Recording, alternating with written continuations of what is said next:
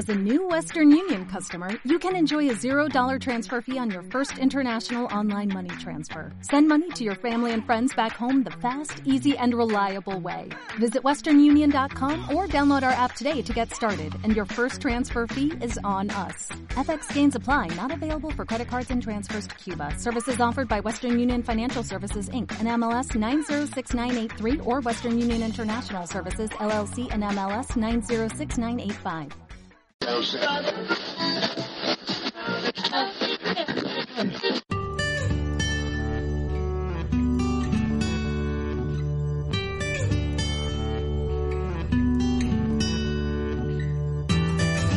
Bienvenidos a Luces Extrañas, el programa sobre astronomía, astrofilia y alguna rareza que otra.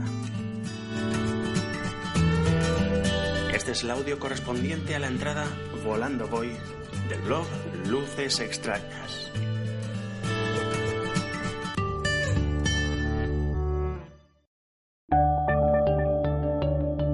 En la noche del 5 al 6 de septiembre me dispuse a perpetrar una de mis observaciones aprovechando que los habituales inconvenientes no lo impedían. No iba a ser una noche con grandes pretensiones observacionalmente hablando, más bien una salidita para desempolvar los oculares, quitarle las telarañas al telescopio y quitarme las telarañas a mí, que llevaba demasiado tiempo sin observar pero sobre todo poder disfrutar de un cielo que, aunque no perfecto, fuese al menos disfrutable, y echar un vistazo a unos cuantos objetos notables. Como siempre, la ceremonia comienza cargando toda la parafernalia telescopera en el coche a mitad de la tarde. Meterme en él y emprender el viaje, unos 45 minutos, hacia el punto elegido para observar, a unos 1200 metros de altitud.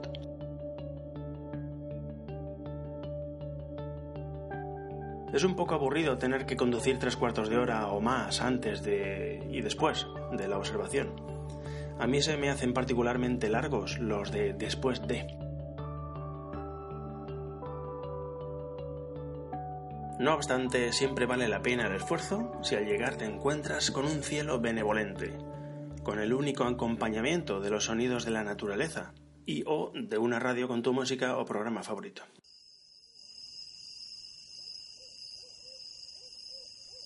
Una vez ya en el lugar, se procede al despliegue de medios mientras enfría el telescopio. Otra vez el Newton de 300. Es a eso de las 11 cuando considero que el cielo ya vale la pena y apunto a Júpiter como primer objeto de la noche. A solamente 68 aumentos, el primer vistazo me muestra sin ningún tipo de dudas la gran mancha roja, cruzando Júpiter por el medio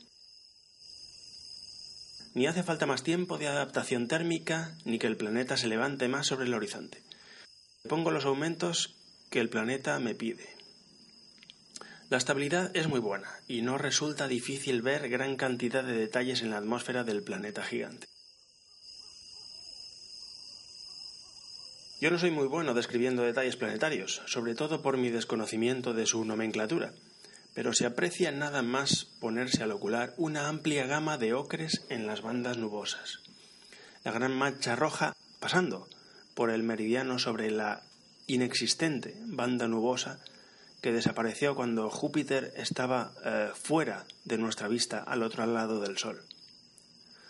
Su gemela, la banda que ha quedado, es todo un espectáculo, pese a que estoy utilizando solamente 136 aumentos debido a mi escasez de oculares.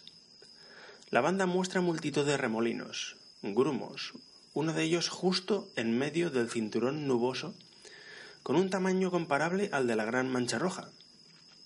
Y bueno, valdrá la pena dejar en paz un rato a Júpiter y que levante más en el cielo. Imágenes tan estables como estas le hacen a uno pensar que si hubiese media docena de planetas como este todas las noches, yo me lanzaba a la observación planetaria en exclusiva ya.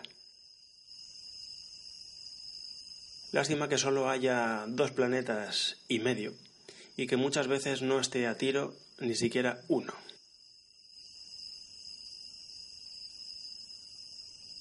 Cambiando de objeto y metiéndome de lleno en la observación del cielo profundo, me voy a buscar la galaxia NGC 7331 en Pegasus. Inmediatamente queda patente que el cielo no está impoluto y que se mueven aleatoriamente por ahí algunas nubes finas que emborronan la imagen. Además de las nubes, de unas nubes haciendo de pantalla reflectante de la luz de Valencia, como viene siendo demasiado habitual en mis observaciones este año. No obstante, 7331 muestra su presencia fácilmente, y es solo cuestión de minutos que se abra un claro entre la galaxia y mi telescopio y se aprecie mejor. Esta galaxia ya la he mencionado por aquí alguna vez que otra. Está en Pegaso. Es una de las más brillantes de las no incluidas en el catálogo Messier magnitud 10,4, y se muestra hacia nosotros con una inclinación que recuerda a la galaxia de Andrómeda, con unas dimensiones de 10,4 por 3,6 minutos. La galaxia por sí misma vale la pena observarla, pero tengo que decir que la mayoría de veces que me acerco a ella es para utilizarla como termómetro del cielo, medidor de calidad, vaya. Visualmente, en los alrededores de NGC 7331 hay unas cuantas galaxias rondando las magnitudes 14 y pico a 15. Se trata de NGC 7340, 7337, 7335 y 7336.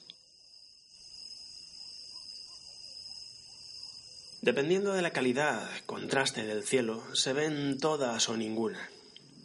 Y si soy capaz de ver dos o tres, entonces el cielo me permitirá acceder a otro célebre y débil grupo de galaxias que hay muy cerca de ahí, el quinteto de Stefan. Pero vayamos por pasos. En un principio no consigo apreciar ninguna de las compañeras de 7331. Parte de la culpa la tiene la débil capa nubosa que hay entre medias, y parte la tiene mi falta de adaptación a la oscuridad. De modo que pongo en práctica las técnicas del buen observador del cielo profundo y me relajo al ocular mientras dejo pasar algunos minutos y pruebo diferentes zonas del ojo. No tarda en aparecer la primera galaxia de los alrededores, 7335, la más brillante del grupo, y en un par de minutos ya soy capaz de ver claramente tres de ellas y una cuarta la consigo ver un 50% del tiempo. Sí, he tenido mejores vistas de este grupo, pudiendo apreciar incluso otro subgrupo al otro lado de 7331. Pero no todas las noches pueden ser excepcionales, y esta, la verdad, pese a no serlo, no impide ver cosas interesantes.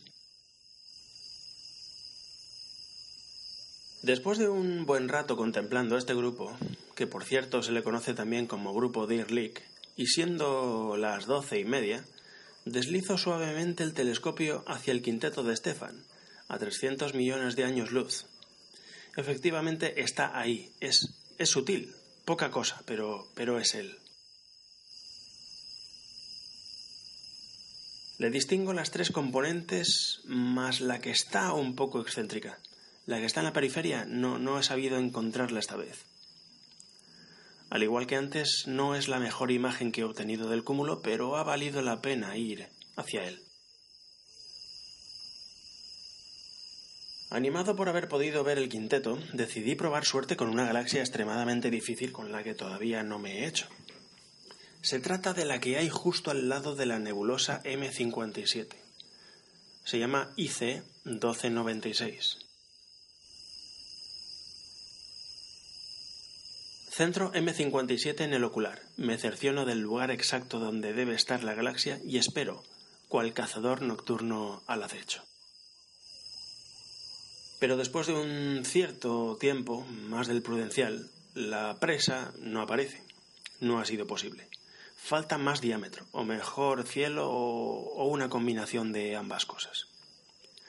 No lo consigo, pero no me decepciono. Realmente no esperaba milagros de modo que cambio radicalmente de aires y me voy hacia Casiopeia, una constelación bastante desconocida para mí en cuanto a los objetos que alberga, y después de dar unas vueltas apunto a M103.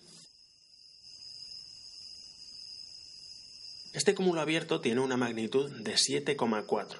Está dominado por una estrella doble que se interpone entre el cúmulo y nosotros, y está a unos 8.500 años luz. Y aunque debido a su baja densidad puede parecer una agrupación casual de estrellas, ofrece algunas súper sutiles y agradables de contemplar.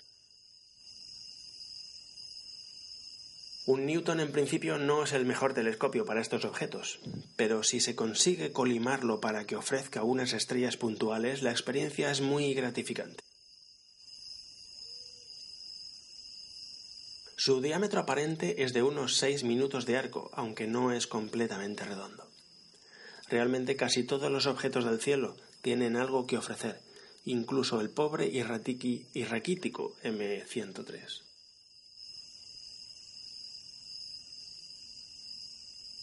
No he venido pertrechado con filtros nebulares esta noche, de modo que buena parte del atractivo de la constelación lo tendré que dejar para otra ocasión. He intentado ver, el, eh, ver en bruto NGC 281, una región H2, pero no soy capaz ni siquiera de intuirla. A eso de las dos y pico, el objeto que sí consigo detectar sin filtro es NGC 6888 nebulosa creciente en el cisne. La oscuridad ha mejorado sensiblemente y ahora el aparatejo que mide estas cosas da una cifra de 21,2. No obstante, hay zonas del cielo que las nubes no han abandonado y se ven muy mal, como el águila, por ejemplo.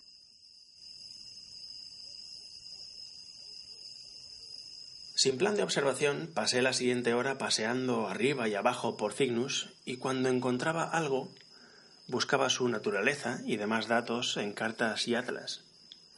Esta región del cielo es abrumadora en material interestelar. Me tendré que hacer con unos filtros para disfrutarla, pero eso creo que ya será para el año que viene. Y termino la noche como la empecé, con el rey de los dioses del, del Olimpo, el rey de los planetas del Sistema Solar y el rey también de esta sesión de astronomía visual una hora a 375 aumentos disfrutando y preguntándome si no sería buena idea tener un telescopio exclusivamente para observación planetaria. Postdata. Esta vez no he hablado de animales, pero sí lo sabía, ya lo creo. Aunque artrópodos todos ellos. Jamás había visto tanto insecto junto ni en este lugar ni en ningún otro, con los inconvenientes a la hora de observar de insectos que zumbaban molestamente al lado de mi oreja, palomillas, polillas o como quiera que se llamen todos estos bichos. Tuve que cerrar el coche a primera hora para que no se me llenara. Con los aperos ya en el coche y las luces puestas en el paisaje era impresionante, con millones y millones de bichos voladores en todas direcciones. Bajando de los mil metros de altitud, la cosa ya empezó a menguar y yo ya me iba a casa. Me quedaba una hora de camino, pero me iba volando. Hasta la próxima.